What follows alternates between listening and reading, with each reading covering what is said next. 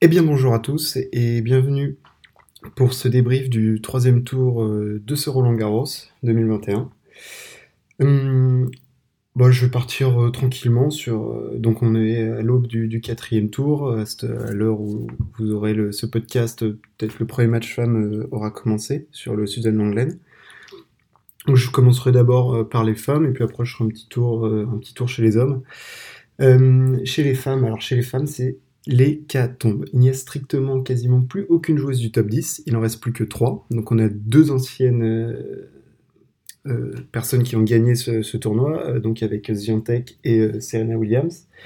Et l'autre joueuse, c'est la finaliste de la dernière édition, c'est Sofia Kenin. Toutes les autres, toutes les autres ont perdu, hein, donc il y en avait qui avaient déjà, qui avaient déjà su- succombé.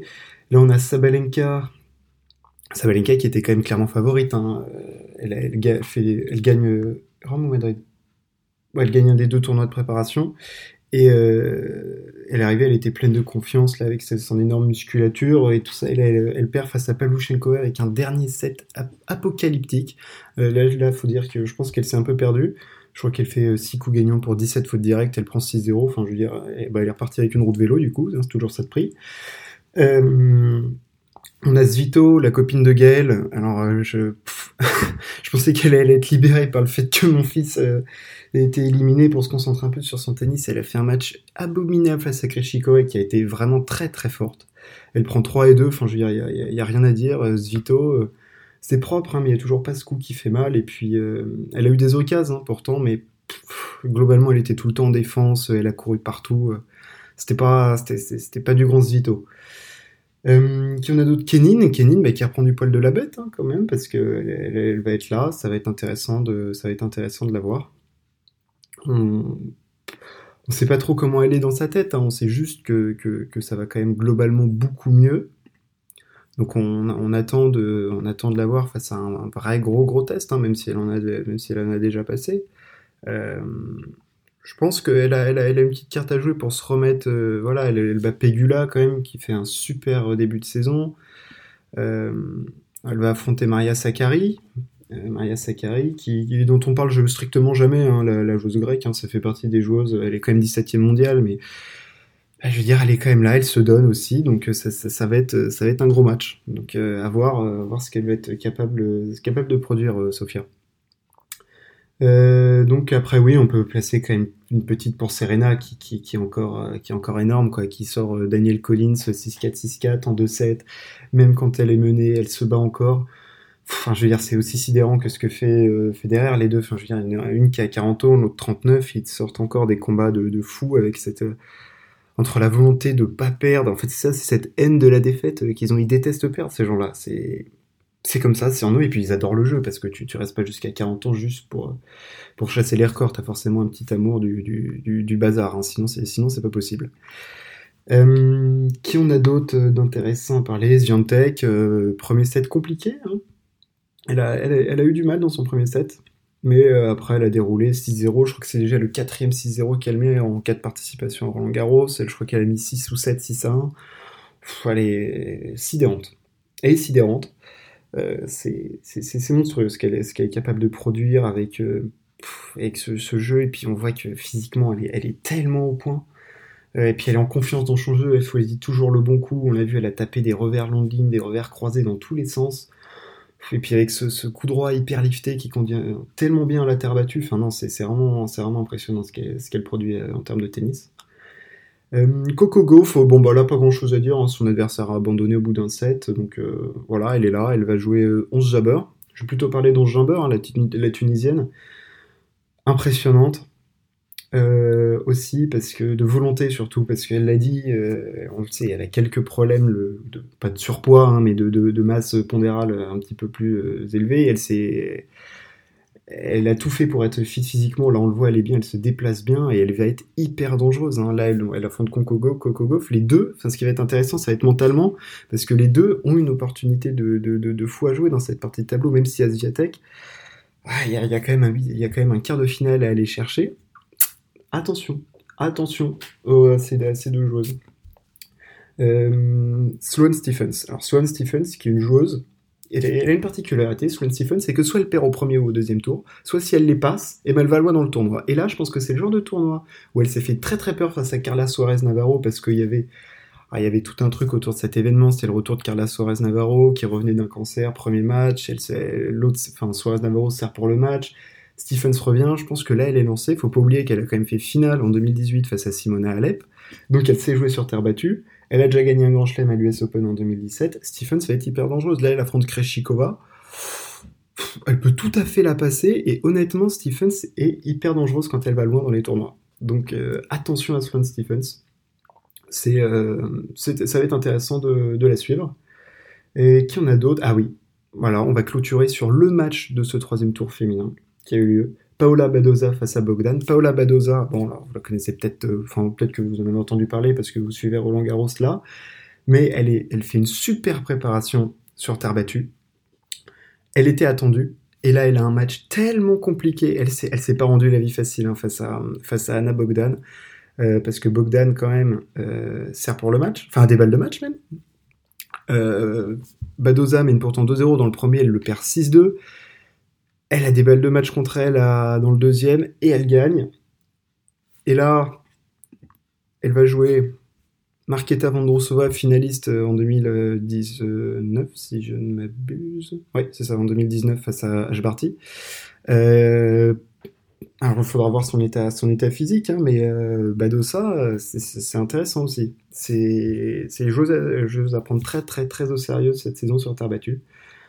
Euh, donc voilà, il y a eu l'hécatombe euh, chez, chez les filles, mais celles qui jouaient bien sont encore là, à part Zabalenka qui a perdu. Donc euh, c'est vraiment, c'est, vraiment relevé, comme, tableau cette année, hein, parce que celles qui jouaient bien, les filles qui jouaient bien, c'était pas forcément celles qui étaient les, mieux classées. Il y en a qui renaissent, hein, Kenin, donc non, c'est, vraiment top le, le tournoi féminin, c'est vraiment intéressant. Puis il y a des jeunes euh, c'est l'affrontement presque un choc générationnel. Hein, si, euh, si on pu avoir, euh, je sais pas moi, du Ziatek face à. attendez, elle joue face à qui Ouais. Si on peut avoir du Ziatek face à, face à du Goff ou tout ça, c'est top, c'est top, c'est top. Franchement, c'est top. Ça va être génial à voir. Donc bon, affaire à suivre. On va passer aux hommes. Alors aux hommes, chez les hommes, pardon. on a eu quelques, on a eu quelques beaux combats. Et euh, on va commencer par euh, Lorenzo Musetti. Parce que c'est la, euh, la future pépite du tennis italien. J'en ai pas beaucoup parlé depuis le, début. Je sais pas si vous le connaissez, mais Musetti, c'est vraiment attendu comme le, futur. Enfin, on sait que là, les Italiens, ils ont vraiment un foyer de jeunes qui est vraiment hyper intéressant, avec Sinner qui est déjà dans le top 20, avec Berrettini qui est dans le top 10. On n'en parle pas à Berrettini parce que bon, il a pas un jeu flamboyant comme euh, Moussetti justement, et Moussetti qui est, euh, qui, va rentrer dans le top 100, avec un jeu absolument magnifique, un toucher de balle euh, phénoménal. puis il a, il a la gueule italienne qui va avec. Enfin, je veux dire, il a, il a tout pour, pour être la, future égérie du tennis, ce mec-là. Enfin, je veux dire, il a un revers à une main magnifique. Il attaque, il va déposer des amortis. Là, il nous a encore fait un coup dans le dos absolument monstrueux face à, face à Cecchinato. Il s'en sort en 5-7. On a l'impression que c'était lui qui avait la maîtrise dans le cinquième set, euh, à l'expérience et tout, face à Cecchinato, qui avait quand même fait une demi en 2018 ici à Roland Garros. Enfin non, c'était, fou. Et euh, faut pas oublier que c'est son premier Roland Garros, donc il rejoint une liste assez fermée de joueurs qui rejoignent les huitièmes à Roland pour, pour leur première participation. Il va affronter Joko. On a envie de le voir, mais Joko, il est tellement serein là. Il a mis une fessée à Ricardas Berankis il est assez phénoménal, Joko, donc euh, on va voir ce qu'il va être capable de, proposer, mais j'ai peur que ce soit une petite rousse, on n'en a, pas envie, hein, honnêtement. Mais on va voir ce qu'il est, capable, de produire. Euh, je vais faire vite fait sur, euh, sur Rafa qui a battu Cameron Nori, il y a eu des jolis points sur le sujet de l'Anglaine, tout ça c'était très sympa. Ah, ça a été plutôt maîtrisé, il y a eu un petit creux dans le deuxième set là où ils se sont échangés des breaks, mais c'était pas il y avait rien de, de, fou. Il y avait rien de fou. Euh, ce qui avait été, ce qui a été fou par contre, c'est le rude euh, Davidovich Fokina, Kasper Davidovich Fokina. Quel combat rude. Pardon, excusez-moi pour cette petite blague, mais je, je, me permets de la faire. Davidovich Fokina, alors Davidovich Fokina, c'est vraiment génial à voir jouer. C'est-à-dire que le mec, il se donne à fond sur chaque point. il lâchera rien. Euh, il tombe, euh, il, vous, je sais pas, avant sa balle de match, il embrasse, je sais pas si, c'est le filet ou, autre. Enfin, je veux dire, il, vit son match. Euh, enfin, c'est, fou. Il y a sa vie dans le match. C'est complètement dingue. Là, face à Ruth, c'était un combat de malade mental. Ça a été interrompu par la pluie. Davidovic qui lâche le quatrième en prenant une roue de vélo. Euh, il revient dans le cinquième. Le dernier jeu du cinquième set, c'est monumental. Il enfin, en plus, il y avait une ambiance sur ce cours 14 qui est absolument magnifique. Hein. Ce cours 14, c'est le cours annexe où le, stade est un peu en, cuvette et nous on est au-dessus, il y a une ambiance, c'est fou, ce stade est complètement dingue. Et ce match était dingue, les deux se sont donnés coup pour coup, euh, enfin, impressionnant, impressionnant Davidovic, 22 ans. Franchement, ce petit, on a envie de le voir, il va affronter Delbonis. Delbonis qui peut remercier Fabio Fognini de ne pas avoir mis une balle dans le, dans le cours. Euh, bah, ça, va être, un match long. Hein. De toute façon, Delbonis, hein, c'est une purge à jouer sur terre battue. Le mec, il cavale et tout ça. Il met 12 ans à servir. Il lance la balle à 6 mètres de haut. Bon, ça va pas être simple. Et on a bien envie de le voir passer quand même, le petit Davidovic. Euh, s'il peut affronter un petit Zverev euh, après, ça peut être sympa. Zverev, parlons-en. Zverev qui jouera du coup en night session face à Nishikori. Zverev, il, a fait, il a fait du Zverev. Il a fait un bon match, sérieux, comme on en attend d'un mec qui est sixième mondial face à face aux joueurs qu'il a affronté. C'était attendez attendez que je dise pas de que je dise pas. Zverev voilà c'était face à gérer donc il l'a un peu éparpillé. Il était beaucoup plus puissant, beaucoup plus costaud. Il a un peu diminué son nombre de, de doubles fautes, mais même s'il en fait toujours autant que des aces. Euh, bon, c'était, c'était solide ce qu'il a fait, Alexander, euh, correct. Nishikori, lui, il est bien content d'avoir affronté l'Axonen qui a abandonné, parce que Nishikori s'était quand même envoyé deux marathons en 5-7 de plus de 4 heures avant, donc là, ça lui a permis d'avoir presque 4 jours de repos pour affronter Zverev, ça peut pas faire de mal, et attention à Kei il lâche rien, puis Kei c'est beau à voir, parce que c'est, euh, c'est je prends la balle tôt, je te trouve des angles, je te tripote la baballe, euh, c'est vraiment sympa. Ça va être sympa à voir, euh, à. Puis ils ont eu un affrontement à Rome là que Zverev a gagné. Nishikori était devant dans le troisième set, donc c'est un peu une revanche. attention, on sait que ça peut, ça peut faire des étincelles ce match. Qu'est-ce qu'on a d'autre? Le Daniel. Putain, Daniel Medvedev. Mais il renaît sur terre battue là. Et puis, bon, je vais pas parler sans mal de Pelka. Enfin, je veux dire, il l'a martyrisé. Il s'est mis 4 mètres dans les bâches pour retourner les services, les pralines de l'américain. 6-4, 6-2, 6-4, hop là, emballé, pesé, euh, on passe au prochain tour. Mais ce qui est top, par contre, c'était son interview d'après-match euh, avec Santoro. Ah putain, et le public qui le soutient, il a le smile, enfin je veux dire, c'est, il est top, euh, Daniel. Enfin, franchement, il a, il beau être volcanique, c'est, il est top. Enfin, franchement, c'est, c'est, top à voir Daniel Medvedev.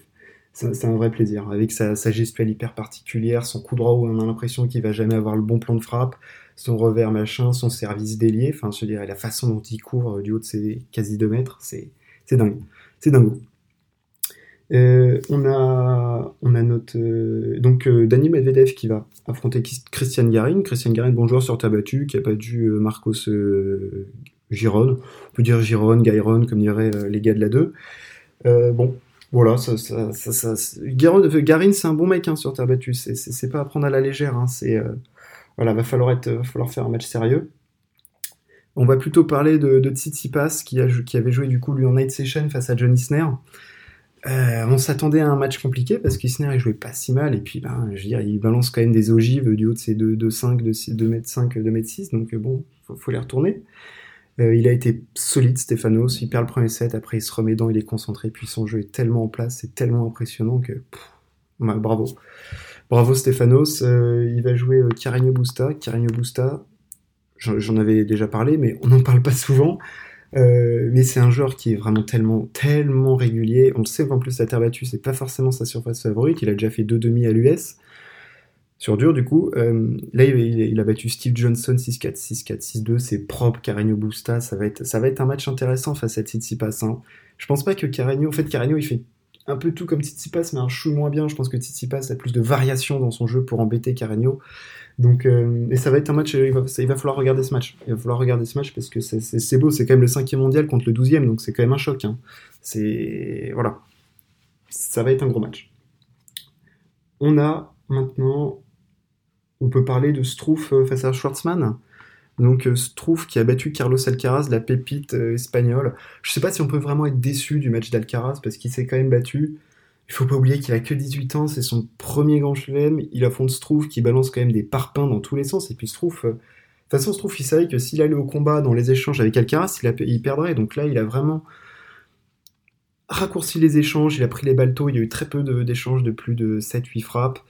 Euh, Alcaraz, du coup, il avait pas de rythme, et puis on sait qu'au service, ça peut être un petit peu fluctuant le niveau de, Carlos Alcaraz, donc bon. Il peut pas être déçu, il peut être que content de ce qu'il a proposé. Donc, euh, franchement, voilà, euh, se trouve qu'il va affronter Diego Schwartzman. Diego Schwartzman qui revient après avoir fait une préparation sur ta battue absolument cataclysmique. Hein. il était perdu, Diego. Peut-être dans les prisons d'Alcatraz, hein, donc je. Bon, Diego, là, il a battu Schreiber, qui, euh, Schreiber, il faut, voir Schreiber a 37 ans, mais alors, Papy, on a l'impression qu'il en a 50. Hein. c'est... il, est, grisonnant, le, le Schreiber.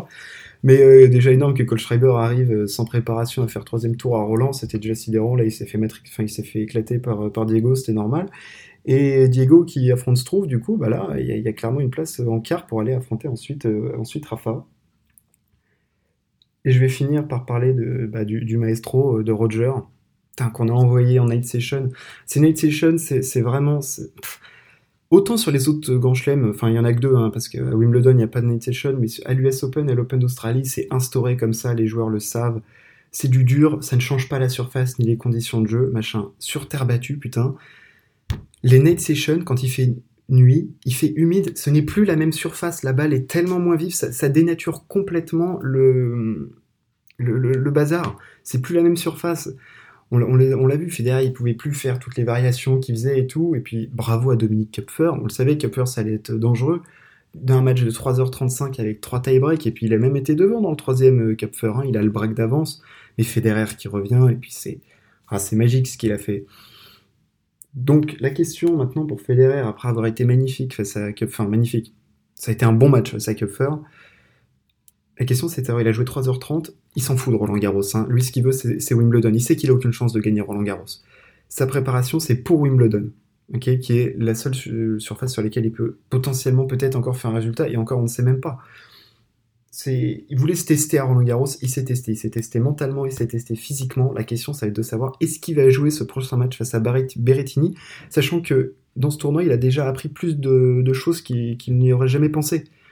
Il a fait un match serré en 4-7, il s'est rassuré sur ses coups, il s'est rassuré sur sa condition physique, il s'est rassuré sur son mental. Il a tout appris déjà. Est-ce qu'il va aller affronter Matteo Berrettini qui a gagné face à Kwon et Berrettini qui, sur le papier, il est meilleur que Federer là, hein, sur terre battue. Donc, pas sûr. Hein. Je pense qu'il peut déclarer forfait. De toute façon, il ne le dira pas demain. Je pense qu'il le dira le jour du match, hein, c'est-à-dire euh, lundi. À voir. Je ne serais pas surpris qu'il. Ce serait ce serait naze, mais ce serait compréhensible euh, qu'il n'y aille pas, vu que il, se fiche de Roland Garros, il veut jouer, il veut être prêt pour gagner Wimbledon, il devait apprendre des choses avec ce Roland Garros, il l'a fait. Bon, à voir. Mais c'est clair que si il arrête sa carrière avec le dernier match de, à Roland, c'est une night session sans public face à Kupfer, c'est un peu nul, un peu nul. Bon, j'ai fait le tour de tous les matchs. On est le 6 juin. Le 6 juin, qu'est-ce que c'est? Le 6 juin, c'est l'anniversaire de Björn Borg. Donc je vais parler un petit peu de Björn Borg en cette fin de, podcast. Euh, Björn Borg, quel tennisman magnifique. Euh, immense athlète, icône des années 70-80, enfin même plutôt 70 parce qu'il arrête sa carrière en, 80. Euh, qu'est-ce que c'est Björn Borg? Euh, Björn Borg, c'est donc déjà Björn Borg est suédois. Il a gagné 11 tournois du Grand Chelem, 6 fois Roland Garros, donc de 78 à 80 et en 74 et 75. Il a gagné 5 fois Wimbledon. Il a fait 3 ou 4 fois le doublé euh, Roland Garros Wimbledon. Il fait 4 finales à l'US Open. Il en perd 2 face à Connors et 2 face à McEnroe. Euh, c'est 64 titres à l'ATP. Bien sûr, il a été numéro 1 mondial. Mais surtout, qu'est-ce que c'est Björn Borg? C'est un mec qui, au fond, il, il, aimait le tennis, hein, mais il a fait un physique de mutant fou. Mais il a arrêté sa carrière à 25 ans parce que bah, parce qu'il en, en pouvait plus, il en avait marre. Mais arrêter sa carrière à 25 ans avec 11 titres du Grand Chelem, on peut faire des plans sur la comète et se dire qu'est-ce que qu'est-ce qu'aurait pu devenir le palmarès de Björn Borg en Grand Chelem. On, ne le saura jamais, mais on sait qu'il aurait eu un palmarès extrêmement solide, potentiellement pour titiller euh, les Sampras et autres euh, membres du Big Three, euh, Federer, Nadal, Djokovic.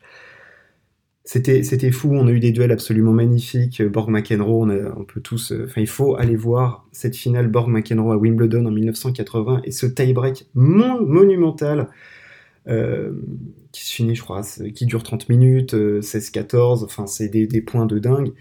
Euh, c'était une idole, Björn Borg, avec ce bandeau, ce style c'était la glace. Enfin, surtout, il était, dans la même période que McEnroe. Donc, Borg McEnroe, c'était le feu contre la glace. McEnroe qui pétait des câbles. Björn Borg qui déraillait jamais de son truc. Il remettait tout le temps la balle dans le cours. Il faisait jamais de faute. Alors, oui, si vous regardez des images de Borg, vous allez dire quelle est la vitesse de jeu? C'est lent. Effectivement, c'est lent. On a l'impression que ça fait des ronds. Mais le mec, il faisait pas une faute. Il faisait pas une faute. Euh, c'était, euh, c'était, c'était dingue. C'était dingue.